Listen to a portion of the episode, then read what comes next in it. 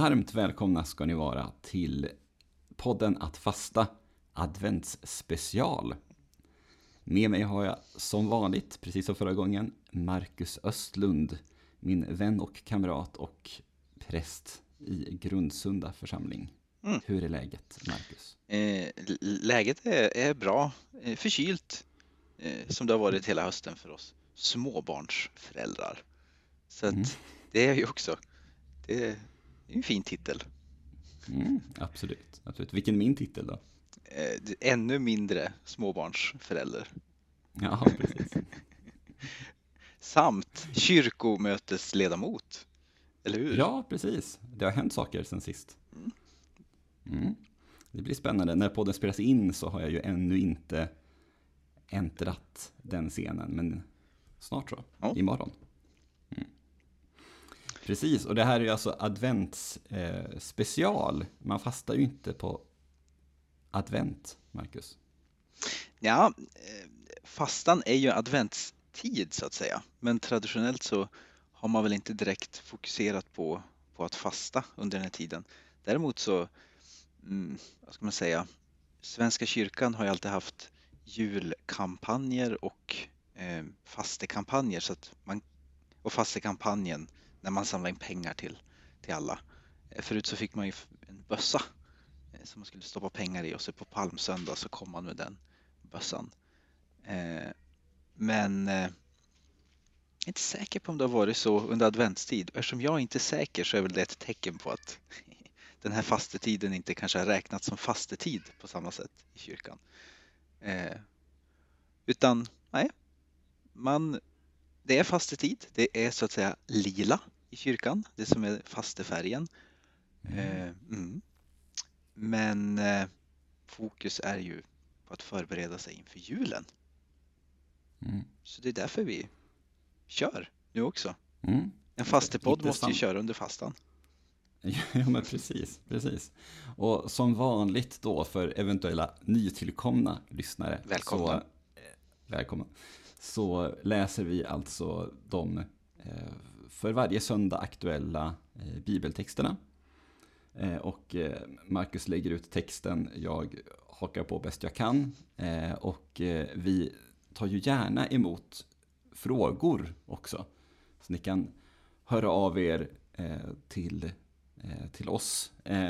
Gärna via den Facebook-sida som jag har lovat mig själv att jag ska fixa till oss. annars så har vi faktiskt en mejladress också Eh, hur var den, Marcus?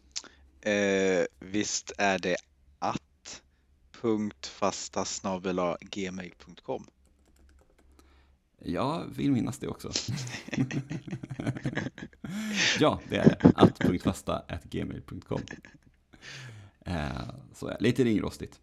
Eh, men ska vi helt enkelt ge oss i kast med den första? Den första söndagen i advent, det tycker jag. Ja. Absolut. Mm. Vi är ju inne i första söndagen i advent. Vet du vad temat är för denna söndag? Mm. Vad är det? Ett nådens år. Mm. Så vill man börja. Passande. Ett nytt ja. kyrkoår. Och vad är det för text? Texten idag är inte när Jesus rider in i Jerusalem som man läser i kyrkorna på söndag. Och det är inte en profetia från Gamla Testamentet. Det är eh, den alternativa texten som man kan läsa om man vill. Och därför tänkte jag också att den kan vi läsa. Och den är från Johannes evangeliets 18 kapitel, verserna 36 och 37. Ska jag läsa? Absolut. Jesus sa Mitt rike hör inte till denna världen. Om mitt rike hörde till denna världen hade mina följeslagare kämpat för att jag inte skulle bli utlämnad åt judarna. Men nu är mitt rike av annat slag. Pilatus frågade Du är alltså kung? Jesus svarade Du själv säger att jag är kung. Jag har fötts och kommit hit till världen för denna enda sak att vittna för sanningen. Den som hör till sanningen lyssnar till min röst. Det känns som att vi tar avstamp där vi slutade senast. Ja, visst känns det så. Mm. Eh, jag vill minnas, eh, och så var det ju, att vi pratade en hel del om Pilatus. Var det vid långfredagsavsnittet eller skärtorsdagsavsnittet? Vi, vi tog ett Mm. helhetsgrepp om honom. Så vill man ha ett helhetsgrepp om Pilatus så rekommenderar vi att lyssna på mm, ett av de sista avsnitten där. Mm. Mm. Men eh, fastan som jag sa innan jag läste texten, eller fastan, jag menar adventstiden associeras ju med eh, när Jesus rider in i Jerusalem på första advent och man kanske läser någon profettext om någon profet som har ja, förutsagt att han ska rida in på det här sättet och bli hyllad och allting. Eh, och adventstiden är ju som en förberedelsetid inför att Jesus eh, ska födas. Men eh, när man bläddrar i psalmboken och när man läser advents texterna. och när man kollar på vilka teman som är och vilket fokus det är så blir det ganska snart tydligt att det är ju inte direkt eh, eh, fokus på det fina barnet i krubban och att alla är glada hela tiden utan det är ganska mycket kamp i alla texter och det kommer ni nog att bli varse om ni fortsätter lyssna på den här podden och på avsnitten. Att texternas fokus är, är eh, mm, väldigt mycket Jesu lidande. Mm. Och vad, vad, det, det är ju fascinerande att trots att texterna förmedlar det så förmedlar allt vi gör som kyrka, eftersom jag är präst i Svenska kyrkan då, så allt vi förmedlar som kyrka är ju nästan tvärtom. Det ska vara glädje och det ska vara härlig sång och det ska vara mycket och, och familjehögtid och fina julkonserter. Men oftast psalmerna som vi sjunger och budskapet som förmedlas via dem är ju hämtade från adventstidens texter och de är ofta ganska saftiga i sin framtoning också. Det är inte jättegulligt egentligen utan det är lidande och död och han besegrar all ondska och allting. Jag, jag kommer att tänka på ett eh, avsnitt av min absoluta favoritserie Friends. Hmm. Där jag vill minnas att man, det var Phoebes mamma som hade en sån eh, dödskall, alltså ett kranium eh, som hon åt julgodis ut för att påminna sig och sin familj om att även om det är jul så dör folk fortfarande. Det känns lite som samma sån här Ja, lite sa, samma tanke där att man ska liksom ha med sig det här allvarliga någonstans. Samtidigt så tänker jag också att det är väl en väldigt bra anledning att vara glad och fira. Alltså mm. även om, men fortfarande ha respekt för liksom hela grejen med att Jesus i princip föddes för att han skulle dö för våra synder. Mm. På något vis. Så att jag tycker också att det är ganska rimligt att ta avstampet i det här som ändå är hans syfte. Mm. Ja, visst. Eh, det låter. Nej, men eh, det är ju det som hela kristendomen går ut på. Eh, symbolen som vi använder är ju ett kors för att visa att vi är kristna. Eh, det mest ohyggliga och fruktansvärda tortyrredskap som eh, de använde, romarna på den tiden, mm, har vi förvandlat till ett segertecken, så att säga. Det, kristendomen i grunden utgår ju ifrån att ja, våran Gud blir människa. Det firar vi på jul. Sen så blir han plågad, eh, skymfad, upphängd på ett kors, dödad. Eh, offrar sig själv för våran skull och sen börjar leva igen, återuppstår för att vi ska få leva också. Så att Ja, det är det som är, är grunden. Så det, vi kommer ju som aldrig ifrån det. Vi kommer inte runt det. Eh, som Palmegruppen sa. Exakt. Eh, vi gör ju inte det som kristna. Eh, mm. Nej. Men om jag får, får plocka upp en annan boll här. Mm. Jag reagerar lite på den här frågan, du är alltså kung. Mm. Jesus svarade, du själv säger att jag är kung. Jag har först kommit hit till världen för en sak, att vittna för sanningen. Den som hört till sanningen lyssnar på, mitt röst, på min röst. Eh, jag tycker att det är ganska intressant det där hur man benämner Jesus och hur man benämner Gud i Bibeln och liksom kristna sammanhang. Mm. Därför att kung är ju ett väldigt jordiskt sätt att definiera en, en person.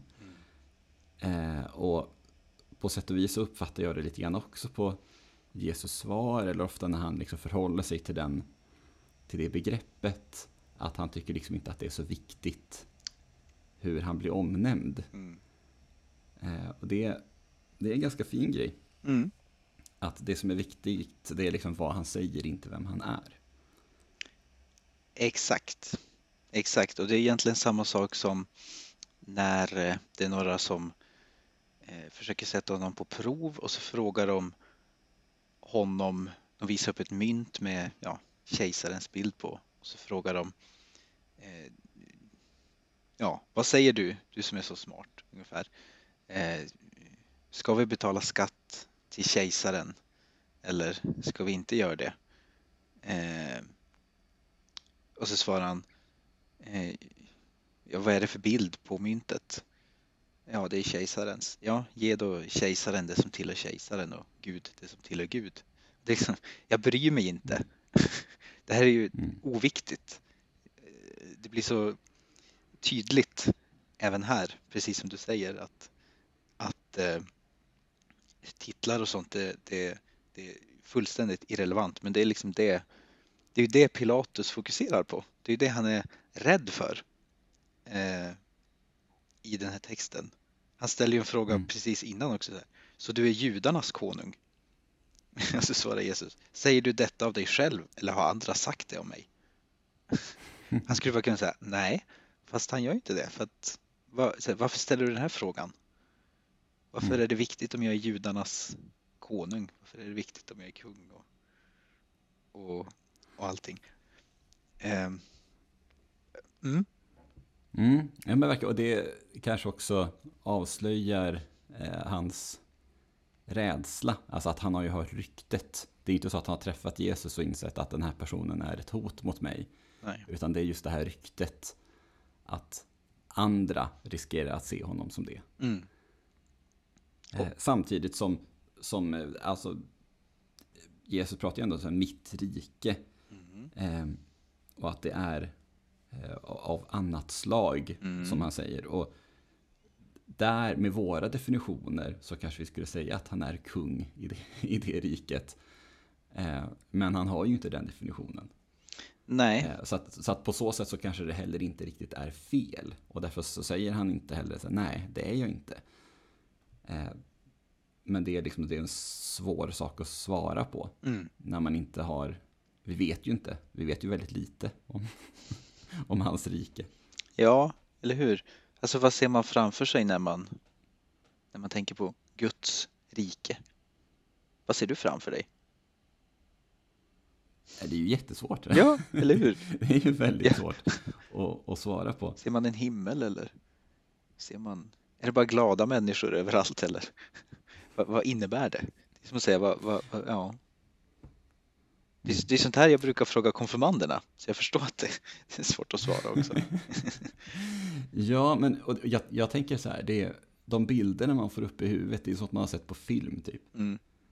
Eller så olika serier och, och sådana grejer. Och där, där är det verkligen sån här lycklig, eh, vad ska man säga, ja, men all, allt är bra, alla är lyckliga och så vidare. Men det utgår ju också från känslor, upplevelser, föreställningar som vi har här. Mm.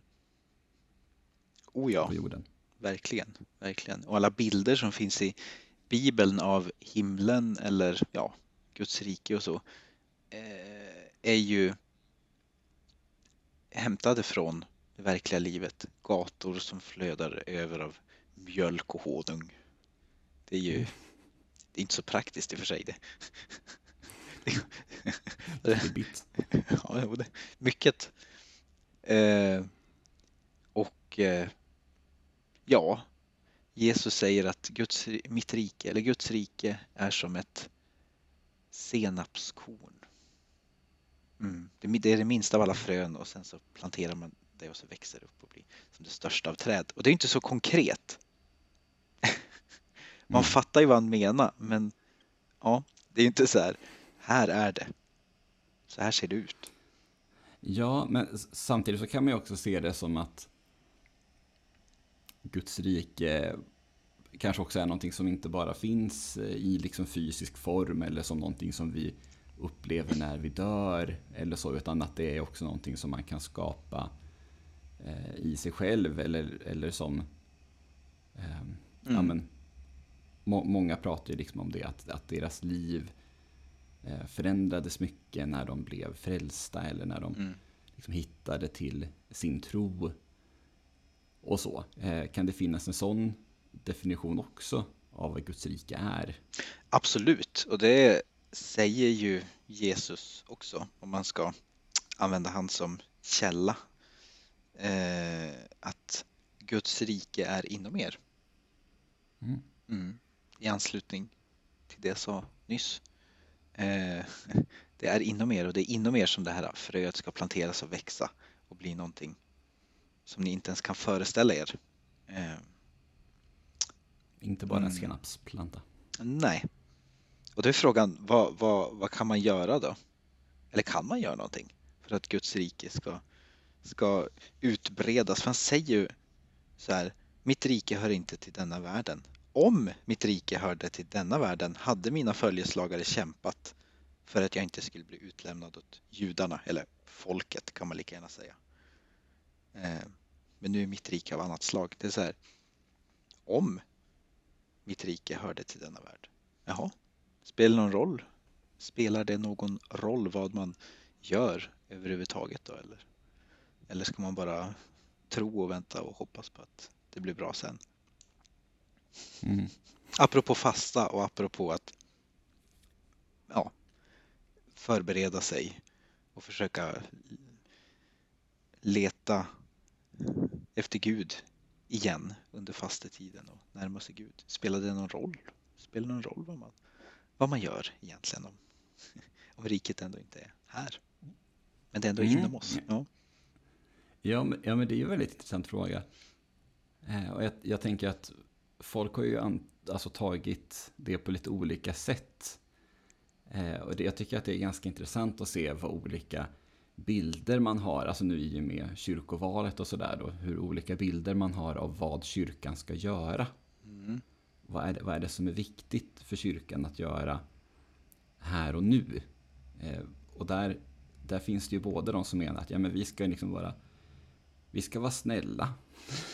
vi ska, ska ta hand om, sen med diakoni, vi ska bry oss om människor, vi ska se till att, att hjälpa människor i nöd.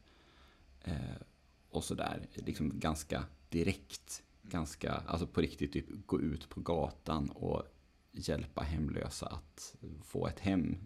Mm. ja, ja, den typen av, av saker. Väldigt handfast.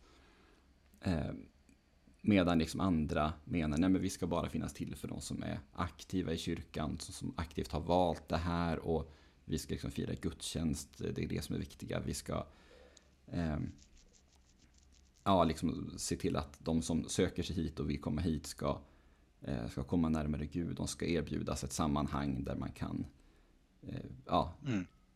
tillsammans eh, i bön och gudstjänstfirande Mm. liksom, utöva sin religion. Mm. Eh, medan ytterligare andra tycker liksom att det här med mission är viktigt. Men vi ska ut i länder långt bort Mm. och upplysa folk om kristendomen och, och Gud och presentera det här för dem. Mm. Så att det är också lite grann vad, vad tänker man är våran uppgift Mm. egentligen? Mm. Eh, vad är det som är viktigt? Så jag tror att man kan göra allting, men sen är jag ju lite, ja, jag är lite kluven till det här med mission Ja. överlag. Men, men, jag tänker att, att i, i grunden så är det väl en god tanke att man ska presentera eh, kristendomen för människor om de inte har hört talas om eller inte vet vad det är för någonting, inte förstår Mm. sig på den. Eh, sen kan man göra det på olika sätt. Mm. Men vad, jag tänker, vad, vad, vilken av dem tänker du liksom, eller det kanske inte finns någon motsättning heller i det? Jag tänkte, eh, vilken av dem som du presenterar som man som är Ja, det, det kan ju vara något helt annat. Men jag, jag tänker liksom att, att det är de tre som, som jag tänker om man, om man ska... Mm. Ja, det kanske inte bara räcker att man är medlem i Svenska kyrkan så har man gjort sitt för, för ytterligare en byggsten i Ja, Guds rike. hela anledningen till att Svenska kyrkan finns till är ju för att vi ska vara en kyrka dit alla kan komma utan att behöva avlägga en trosbekännelse innan man kommer innanför kyrkan eller församlingshemmet eller eh, verksamheten vart den nu än är. Eh, man ska inte ens behöva ha ett medlemskort eller vad man ska säga. Och det är många andra kyrkor som gör så i praktiken också. Att ja, man får alla gudstjänster är ju öppna för alla. Men eh, det är ju hela tanken med folkkyrkan, Svenska kyrkan. Och hela tanken med att vi ska, som det står i lagen om Svenska kyrkan, finnas över hela landet. Eh, vi ska täcka hela Sveriges yta med församlingar. Det här pratade jag också om i ett annat avsnitt i, i våras. Det som kallas för terror- Eh, och eh, eftersom Svenska kyrkan har det som utgångspunkt, vi ska finnas överallt, vi ska finnas till för alla oavsett vilka de är. Det enda som är viktigt är att vi ska finnas till för alla människor som vistas inom ett visst område. Eh, så är det ju ja men, den här delen med att, med att det ska vara öppet och välkomnande för alla. Väldigt, den är ju väldigt självklar. Det är liksom grunden för allting, tycker jag. Och med det sagt så är det ju självklart och det är ju så i varenda församling att man vill ju ha en eh, gudstjänstfirande församling som lever. Man vill att det ska komma människor till gudstjänst som så att säga vill vara där och som tror på, på det man gör. Eh, vilket ju då innebär att ja, men då är det troende som ska komma på gudstjänsterna. Eh, finns det då utrymme för folk som inte tror ändå att vara med om man skapar en ordning eller ett sammanhang för de som redan tror? Det är frågan. Och det är den ständiga utmaningen. Alltså är man tillräckligt öppna för att folk ska känna att här kan jag få en plats och här kan jag också hitta Gud, även fast jag inte vet om jag tror på Gud. Samtidigt som de som är på plats känner att men här får jag möta Gud eftersom jag tror på Gud. Eh, det är ju på något sätt en evig fråga eh, som varje lokal församling måste försöka hitta någon egen lösning på. Eh, för alla, alla församlingar är ju helt egna och speciella med tanke på att det är olika människor överallt. Eh, och vad gäller mission så har ju eh, Svenska kyrkan har inte behövt missionera eftersom ju på riktigt alla har varit med i kyrkan. Eh, det har ju varit förbjudet att gå ur Svenska kyrkan under, ja, fram tills, vad var det, 1951 så blev det lagligt att gå ur Svenska kyrkan utan att gå med i något annat samfund eller konvertera till någon annan religion. Det blev lagligt att vara ateist eller vad man ska säga. Officiellt. Eh, så missionen har väl varit förlagd utomlands. Så att säga. Men nu är det ju snarare så eh, att de länder som Svenska kyrkan eller EFS eller andra missionerade i, Tanzania eller Malawi och Etiopien och så. Eh, de församlingarna som så att säga, vi grundade, de kommer tillbaka till Sverige och missionerar hos oss. För att även om vi är med i kyrkan, vi svenskar, även om det är många som är med, så är det ingen som tror. Enligt ja, vad man ska säga. Folk har ju sin egen tro men det är ingen som kan definiera vad de tror på på ett naturligt sätt.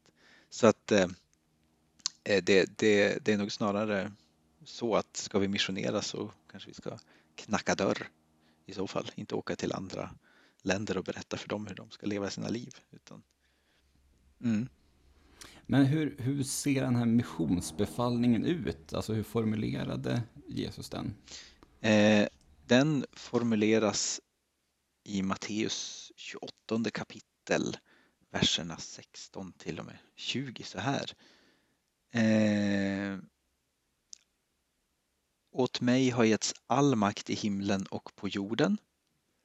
Gå därför ut och gör alla folk till lärjungar. Döp dem i Faderns och Sonens och den heliga Andens namn och lär dem att hålla alla de bud jag har gett er. Och jag är med er alla dagar till tidens slut. Mm. Jag tog det på volley. Det ja, var ingen förberedd fråga. Nej, det, jag, jag läser ju den vid varje dop. Jag hade ju dop i lördags senast och jag har dop nästa lördag också. Så att den, den är inövad. Den kan du. Ja, det har jag fått lära mig av många präster men framförallt Nils Parkman, min doppräst som ju fortfarande mm. är vid liv. Kan jag ge han lite cred för att mm, det är bra att lära sig saker utan till. Mm. Det ska man göra. Så det är alla världens folk. Mm. Eh, det är många. Det, är väl den kanske som man, ja det är många. det är kanske den då som gör att folk tänker också att man måste åka ut till liksom andra delar av jorden i princip. Mm. Eh, och missionera. Men jag tänker också det att det egentligen så kanske det kanske är lite mer löst, eller löst, vad säger man, lågt hängande frukt i, i Sverige på något sätt. Att där har ju de flesta lite grann hört talas om ändå eh, vad det handlar om. Jag tror ju att folk i hela världen egentligen har gjort det nu också för den delen. Eh, men jag ser ju en viss risk också med när man åker till, framförallt kanske till fattigare länder då, och mm. missionerar. Eh, alltså att folk kanske då faktiskt hakar på av fel anledning eller vad man säger. Mm. Eh, alltså att det finns en, en viss, jaha, okej okay, om, jag blir, om jag blir kristen så, så kan jag få hjälp här, då, då får jag vara med här. Mm eh, någonstans, alltså just människor i nöd. Mm. Mm.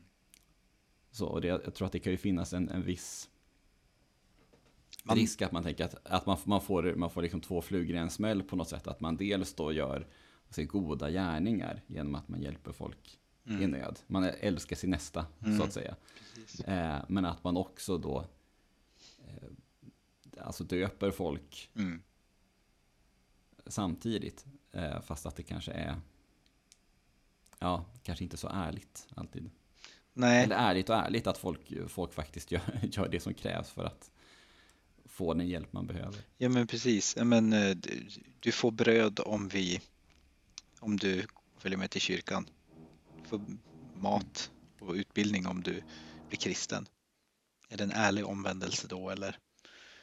Det är väl lite samma fråga som Migrationsverket verkar ha brottats med under den här tiden när många har konverterat till kristendomen och sen ska Migrationsverket testa om det är en ärlig omvändelse. Och så har det slagit fel då för att ja, de ställde ju frågor som inte ens jag kunde svara på. Så att i så fall är inte jag kristen heller. Eh, och det är det som är svårt att veta eftersom Guds rike finns inom oss.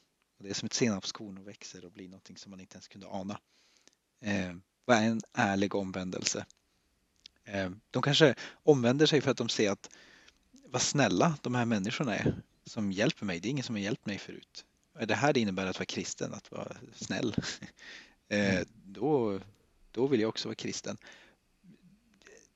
Någonting, det är något som jag på sätt och vis kan identifiera mig med. Jag började gå i kyrkan efter konfirmationen och jag, ja, jag vet inte. Jag, jag hade det inte lätt. Jag hade inte, jag tror inte jag hade det mycket värre än någon annan. Men ja, man känner sig ensam och så hittar man ett sammanhang. Det här, här känner jag mig sedd och bekräftad och, och älskad. I brist på andra ord. Och eh, här vill jag vara kvar. Mm, och jag är ju kvar. Och det är ju något av det viktigaste om jag och min fru Evelina, vi har ju flyttat några gånger till olika städer och platser och så. Och en av de viktigaste sakerna som vi har känt när vi har flyttat är att hitta en församling som vi kan gå till. Eh, där vi trivs och där man känner sig välkomnad. För hittar man en församling att gå till så, så ja, då känner man sig hemma på det nya stället också.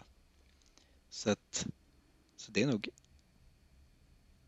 mm, en viktig del av det också, tror jag. Att, att, mm. att det, det, hänger som ihop allting och det, det, det är väldigt svårt att veta vad som mm. så att säga är en ärlig omvändelse och, och, när den som omvänder gör någonting gott och när den utnyttjar folk. Och, eftersom det är ju ja, stora insatser Ja, men och, och det, det, är sant att det behöver ju inte vara något fel här. Och jag tror att det är många idag, framförallt unga, som hittar till kyrkan på det sättet. Mm. Eh, och det är klart att i, i det här samhället där det finns så väldigt mycket information, det finns så väldigt många som vill värva en till alla möjliga eh, liksom, jag vet inte, streamingabonnemang och mm eh, föreningar och eh, allt vad det är för någonting. Så, så är det klart att det är också svårt att sätta sig in, eller vad man säger, i, i vad det är för någonting. Sen så finns det säkert gott om folk som går i kyrkan, kanske framförallt äldre, som, som hänger i, i kyrkan för att det är där man träffar folk på sin, på sin ort. Visst. Som är totalt ointresserade och, och liksom inte har någon större koll. Liksom, mm. Kanske inte har någon väldigt aktiv tro heller. Men det är också ganska fint att man får vara sån och komma ändå. Mm. Sen kanske när man har hängt där i fem år så man börjar få lite mer, börjar fundera på vad, vad, vad betyder det här egentligen? Eller så. Och det är helt okej. Okay. Ja, exakt. Det är det som är fördelen med Svenska kyrkan, tycker jag. Och många mm. andra. Att, nej, men att det, det är liksom det som är grunden för vår kyrka, att det ska vara så. Ja, samtidigt, samtidigt så kan jag också förstå att, att det kanske är Många kanske tycker att det är roligare i en mm. eh, frikyrka är fel begrepp, alltså ja, Svenska kyrkan är också ja, frikyrka på sätt och vis. Men en där folk mer aktivt har sökt sig. Eh, att man faktiskt har eh, ja, kollat upp kanske vad, vad det är för någonting. Men å andra sidan, det är ju många som föds in i en frikyrka och fortsätter gå där också. Jo, jo. Så det kanske inte är så himla stor skillnad. Nej, men eh, en annan sak som den här texten berör, eh, som tangerar det vi pratar om, det är den här frågan om sanning. Som jag tycker är väldigt intressant. Eh, när Jesus svarar på den här frågan, du är alltså kung. Eller det är nästan ett påstående som Pilatus säger. Han vill ju bara att han ska erkänna det. Du är alltså kung. Och då säger han, eh, du själv säger att jag är kung. Jag har fötts och kommit hit till världen för denna enda sak, att vittna för sanningen. Den som hör till sanningen lyssnar till min röst. Och så svarar Pilatus, som ju tyvärr inte finns med eh, i söndagens text, eh, ett av de mest fascinerande svaren som finns i Bibeln. Pilatus sa till honom, vad är sanning? Mm. Mm, tungt. Och frågan ekar genom årtusendena. Vad är sanning? Mm. Jag har funderat mycket på det här. Ja, för er som inte vet det så jobbar jag ju till vardags eh, med politik. Och ja. det, Vad är sanning? Det är, ja precis, vad är sanning? Och det är så intressant när man sitter och, som jag du gör ganska ofta, skriver debattartiklar och olika partier som verkar ha helt olika bilder av hur verkligheten ser ut svarar varandra. Mm. Och grejen är att det är så extremt sällan som någon ljuger inom politiken. Nej. Ändå kan man sitta och liksom ha helt olika bilder av vad som är sanningen. Mm. Därför att man lyfter fram olika delar av sanningen. Mm. Ja, men om, om man, om man liksom lyssnar på någon, någon eh, som säger nå- någonting så säger man väldigt sällan nej, det här stämmer inte. Nej, just det. Eh, utan man säger nej, så här är det. Mm. Och det kanske också stämmer. Eh, så det här sanningsbegreppet är väldigt, eh, är väldigt svårt att, eh, att ta in. Eh, och det är ju det här om man ser på amerikanska filmer, på rättegångar. Då säger man inte bara att jag ska inte ljuga, utan man säger jag ska säga sanningen, hela sanningen. Mm. Och ingenting annat än Ja. sanningen. Min, min Så, det, sanning. så det, är klart att, det är klart att det är svårt att ta in också. Jag tänker för Pilatus som, som har liksom sin verklighetsuppfattning. Han, han vet ju bara vad han vet. Mm. Och utifrån det så verkar det här jättekonstigt. Mm. Ja, visst, han är, han är utsänd av eh, kejsaren i Rom att vara någon form av landshövding har de jämfört det med. Han är prefekt. Mm. Det är någon som har jämfört det med landshövding. Eller ja, landshövding med makt kan man väl säga. Eh, han ska styra den här provinsen, den här regionen, romerska regionen så gott han kan. Eh, och han ska göra det med de medel som han eh, har fått till förfogande. Han har liksom våldsmonopol. Han får slå ner alla uppror. Han får kränka deras religiösa rättigheter om så krävs. Och så står han här då med någon som alla andra vill fängsla och som de, ja, han har hört, som vi sa, att han är kung eller han är judarnas kung eller han är någon form av kung. Och är han kung så är han ju ja, farlig helt enkelt. För då hotar han hegemonin. Han hotar makten. Och vad händer om hela Rom faller ihop? Ja, det blir ju inte bra för då vet ju inte Pilatus vem han är. Ja, precis. Vad är sanning? Vad menar du? Han kanske egentligen säger, kan du inte bara svara på mina frågor? Ja, nej men man anar ju en, en viss eh, uppgivenhet eller ja, villrådighet tror jag att det står. Ja. Jag tänkte bara säga det, haka i. Eh, Efter att han har sagt vad är sanning så står det ju så här. Sedan gick han, alltså Pilatus, ut igen till judarna och sa Jag kan inte finna honom skyldig till något. Ah. Och sen så eh, Men det är sed att jag friger någon av er vid påsken. Vill ni alltså att jag ska frige judarnas konung? Han benämner honom så ändå. För att det är så att säga den, det som han tolkar Ja. som deras sanning. Men Eller de. jag tänker på, Definiera på vissa, vissa kors och, och krucifix. Eh, så brukar det ju stå inri. Mm. Det betyder väl Mm. typ Jesus från Nasaret, kung, rex av judarna. Om jag förstått det rätt så är väl det ett sätt att liksom reclaima det här att, att någon sa det liksom som ett, som ett hån eh, mot honom och att genom att skriva det och liksom bära det stolt så, så reclaimar man det på något sätt. Ja, det står ju här. Pilatus hade också låtit skriva ett anslag som sattes upp på korset och där stod Jesus från Nasaret, judarnas konung. Detta lästes av många judar eftersom platsen där Jesus korsfästes låg strax utanför staden och texten var på hebreiska, latin och grekiska. Och så säger judarnas överstepräster till Pilatus, skriv inte judarnas konung utan vad han själv har sagt. Jag är judarnas konung. Pilatus svarade, vad jag har skrivit, det har jag skrivit. Sa han det någon, någon gång då? Eller var det också en... Det är mycket, Ja. nej han sa inte det. Nej, utan Mm, det är ju de som sa att han sa det. Så att Mhm. det är väldigt mycket politik här. Ja, inblandat, eller hur? Känner du det? Mm. Och det är ju som en lögn, fast det är ju på sätt och vis inte en lögn, för de översteprästerna där, de har säkert uppfattat det som att han mm. sa att jag är judarnas konung, för att andra kanske har sagt, att, sagt det. Och deras reaktion då, det är att nej, men vi måste någon som påstår att de är kung över oss. Det går ju inte mm. för att David är ju våran kung. Och mm, den här idioten kan inte vara den som ska mm. vara den andra David.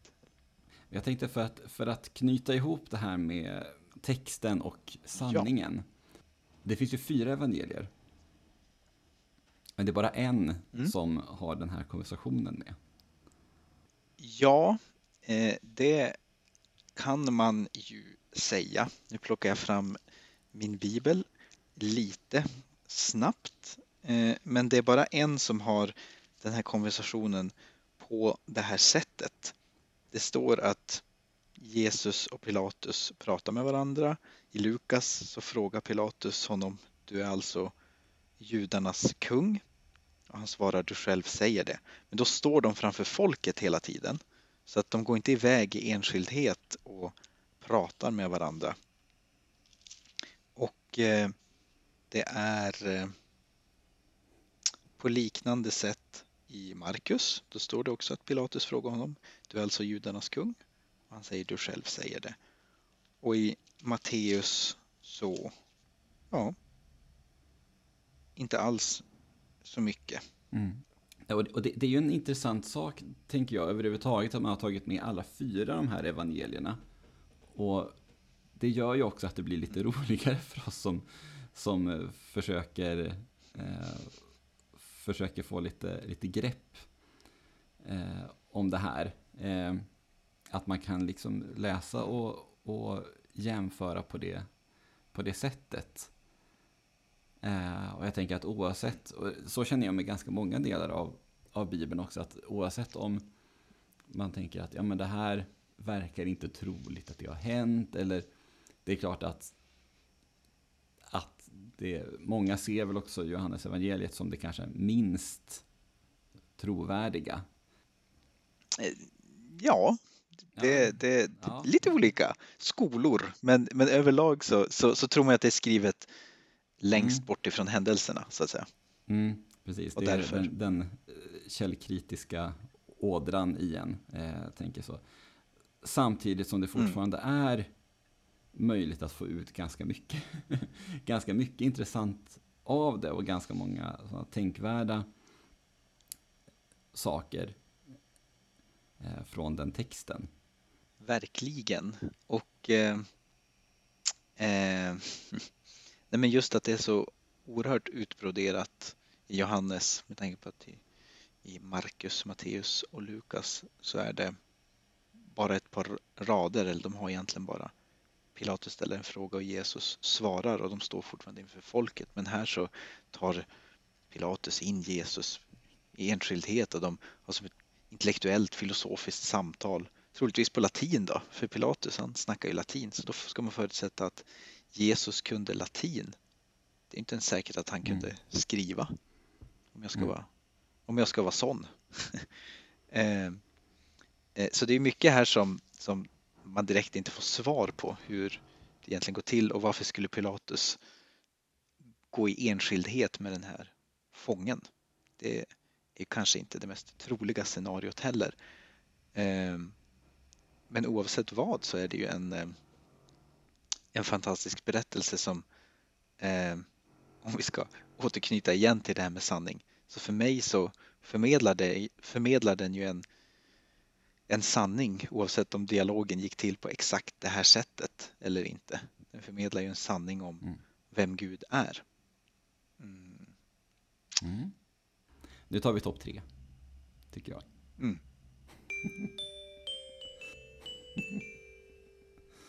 Vad har du för topp tre till mig den här veckan? Ja du Mats, topp tre som jag tänkte att eh, detta succékoncept som jag tänkte ge dig. Det är eh, topp tre adventssalmer. Eller hur? Advents, adventssalmer. Inte julsalmer utan adventssalmer. Mycket viktig distinktion. Adventssalmer. Och då Mm. tänkte jag fråga, har du, har du någon, har du någon topp tre adventssalmer? Som av en händelse så har jag ju en lista här på adventssalmer. Man kan nästan tro att vi har förberett det här i förväg. Det har jag. Det har jag. Ehm, Det, det, det finns ju några i Det psalmboken. finns några stycken, ja. Det gör det. Och det finns, det finns också många bra. Skulle jag säga. Det finns också många bra som inte är salmer. Ja. men som man tycker borde vara salmer. Eh, och vi återkommer ju till, till vilka som borde vara salmer senare. Eh, på tredje plats. Gå Sion.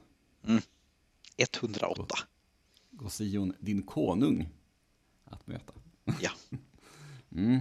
Den, är, den är ju väldigt mycket första advent, tycker jag. Passande nog. Oh ja. Mm. Den, mm. klassisk är den. Andra plats. du, alltså, jag måste få säga en sak om Gosion. Eh, vers 4. Då står det så här. Han kommer ur graven med byte och skuggornas boning blir ljus. Eh, och gravarnas slumrare väckas till liv ut ur seklernas grus. Mm. Jag har alltid tänkt att här, han kommer ur graven med byte. Jag tänkt att han har slagit en hjort eller någonting. och, kommer, och det var bara för någon vecka sedan när jag sa till Evelina, varför står det att han kommer med graven ur, med byte? Varför var han för byte? han har haft, Han har gått på jakt. han har gått på jakt innan, innan han dog, eller vad, vad menar du? med, en- med en himmelsk hjort. Ja, exakt. Jag fattar ingenting. Vad betyder det då? Ja, hon påstår, min fru, att det är ett byte. Alltså så här, det, det sker ett byte. Eh, skuggornas boning blir ljus. Ja, ja. Ja. Mm. Han kommer med ljus, ja. alltså han tar och så byter han och så döden mot livet. Mm. Och det kanske man skulle ha fattat. Men det kan ni tänka på när ni sjunger den, att han, Jesus släpar en, en hjort som han har fällt. Ja, just det. Ja, ja, hon, är, hon är inte dum, Nej. Evelina. Ehm, andra plats. Bereden väg. Mm. Också klassisk. Det, det känns som att advent och, och juletid, ehm, man, man, det är svårt att, att eh, byta ut de här klassikerna ändå. Man vill ha dem. Ja, det vill man. Mm. Det är som rödbetssallad och Soiners julmust. Man byter inte ut dem. Nej, exakt. Nej. Brysselkål, Ja. diskutabelt. Ehm, första plats. Min absoluta favorit. Advent är mörker och kyla. Mm, Mycket, mycket fin. mm. Man bråkar och slåss överallt. Mm. Den är, eh, ja, den lite mer modern tror jag. Ja, det, det är den. Lite tänkte- mer poppig i sin... Lite-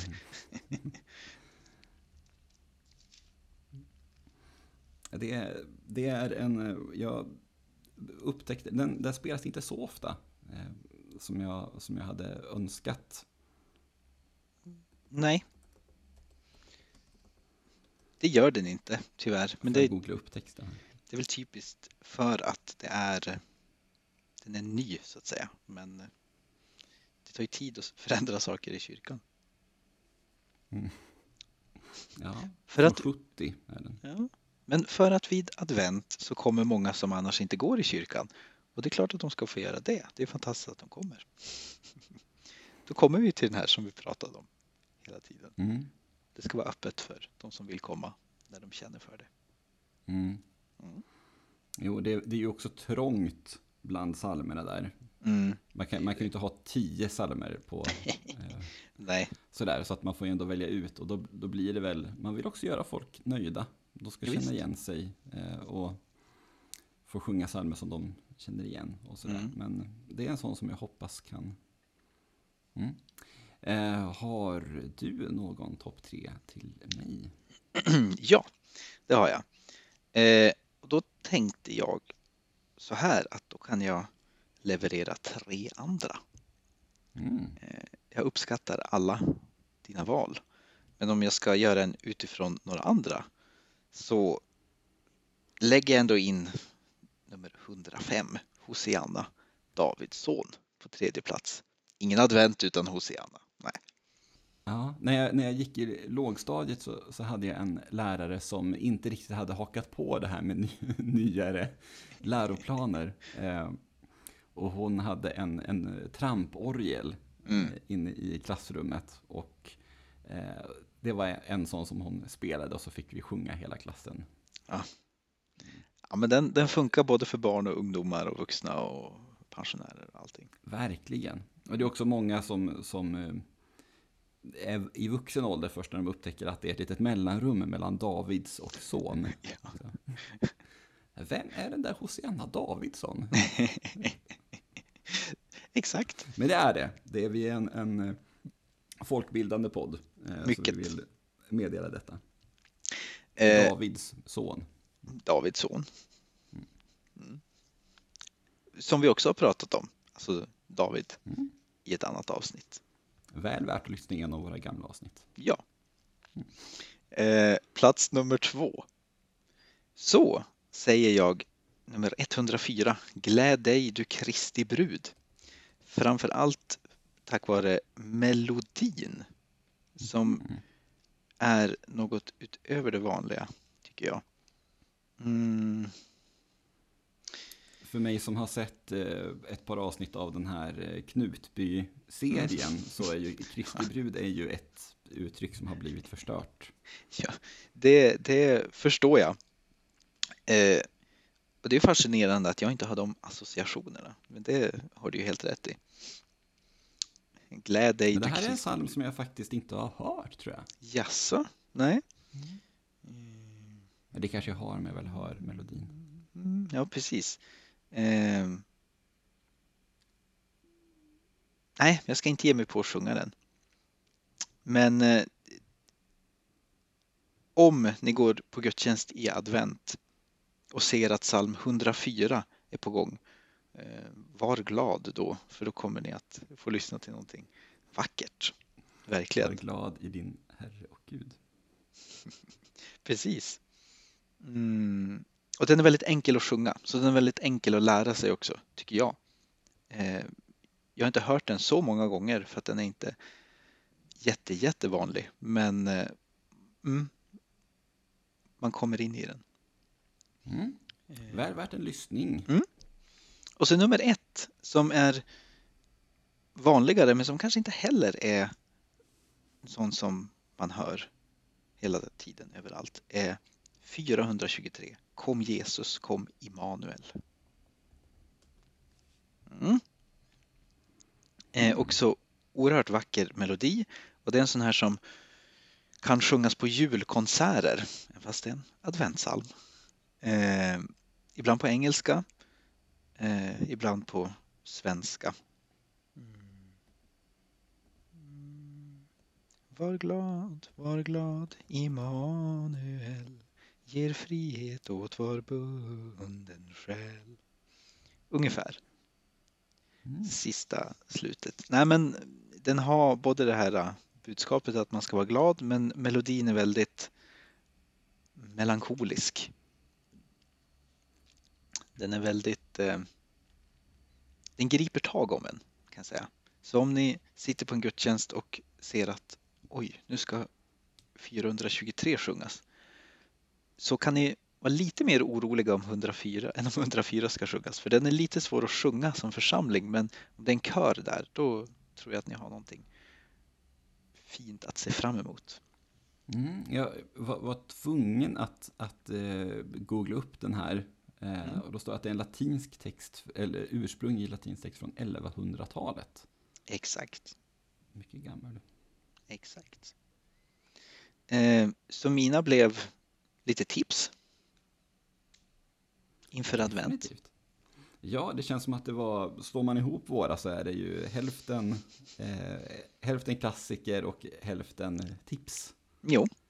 En bra fördelning. Ja, det skulle bli en bra uh, adventsgudstjänst det här. Mm. Mm. Och på tal om det här med salmer så tänkte jag att det kan vara värt att eh, upplysa om eh, att det tas fram en ny psalmbok. Och att man kan skicka in tips. Exakt, exakt. Det, det, nu, ska det vara, nu är det på gång, ny psalmbok i Svenska kyrkan.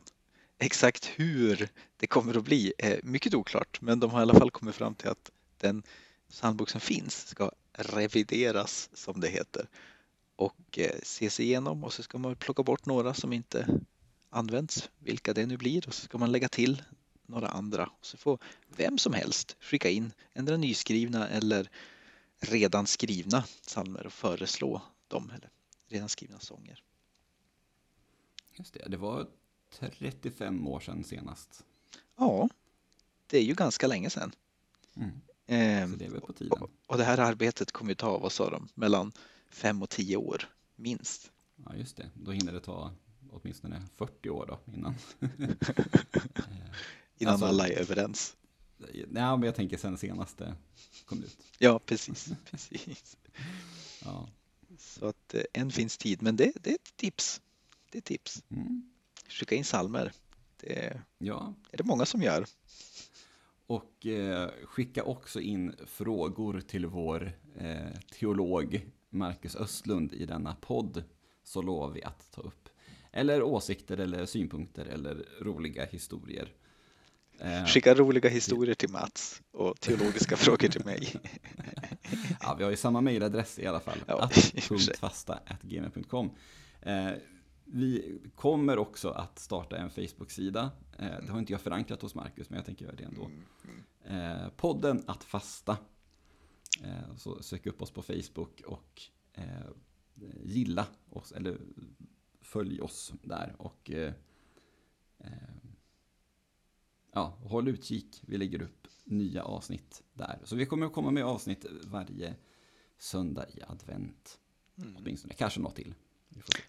Kanske något till. Fastan mm. pågår ju till, vad är det? Till 13 jul heter det. Jag kommer aldrig ihåg vad den mm. heter. Eh, men kanske något avslutningsavsnitt också. Mm, det visar sig. Hända. Ja, vi, vi hörs i alla fall nästa söndag. Så tack så jättemycket för att ni har lyssnat den här veckan eh, och eh, på återhörande. Ta hand om er.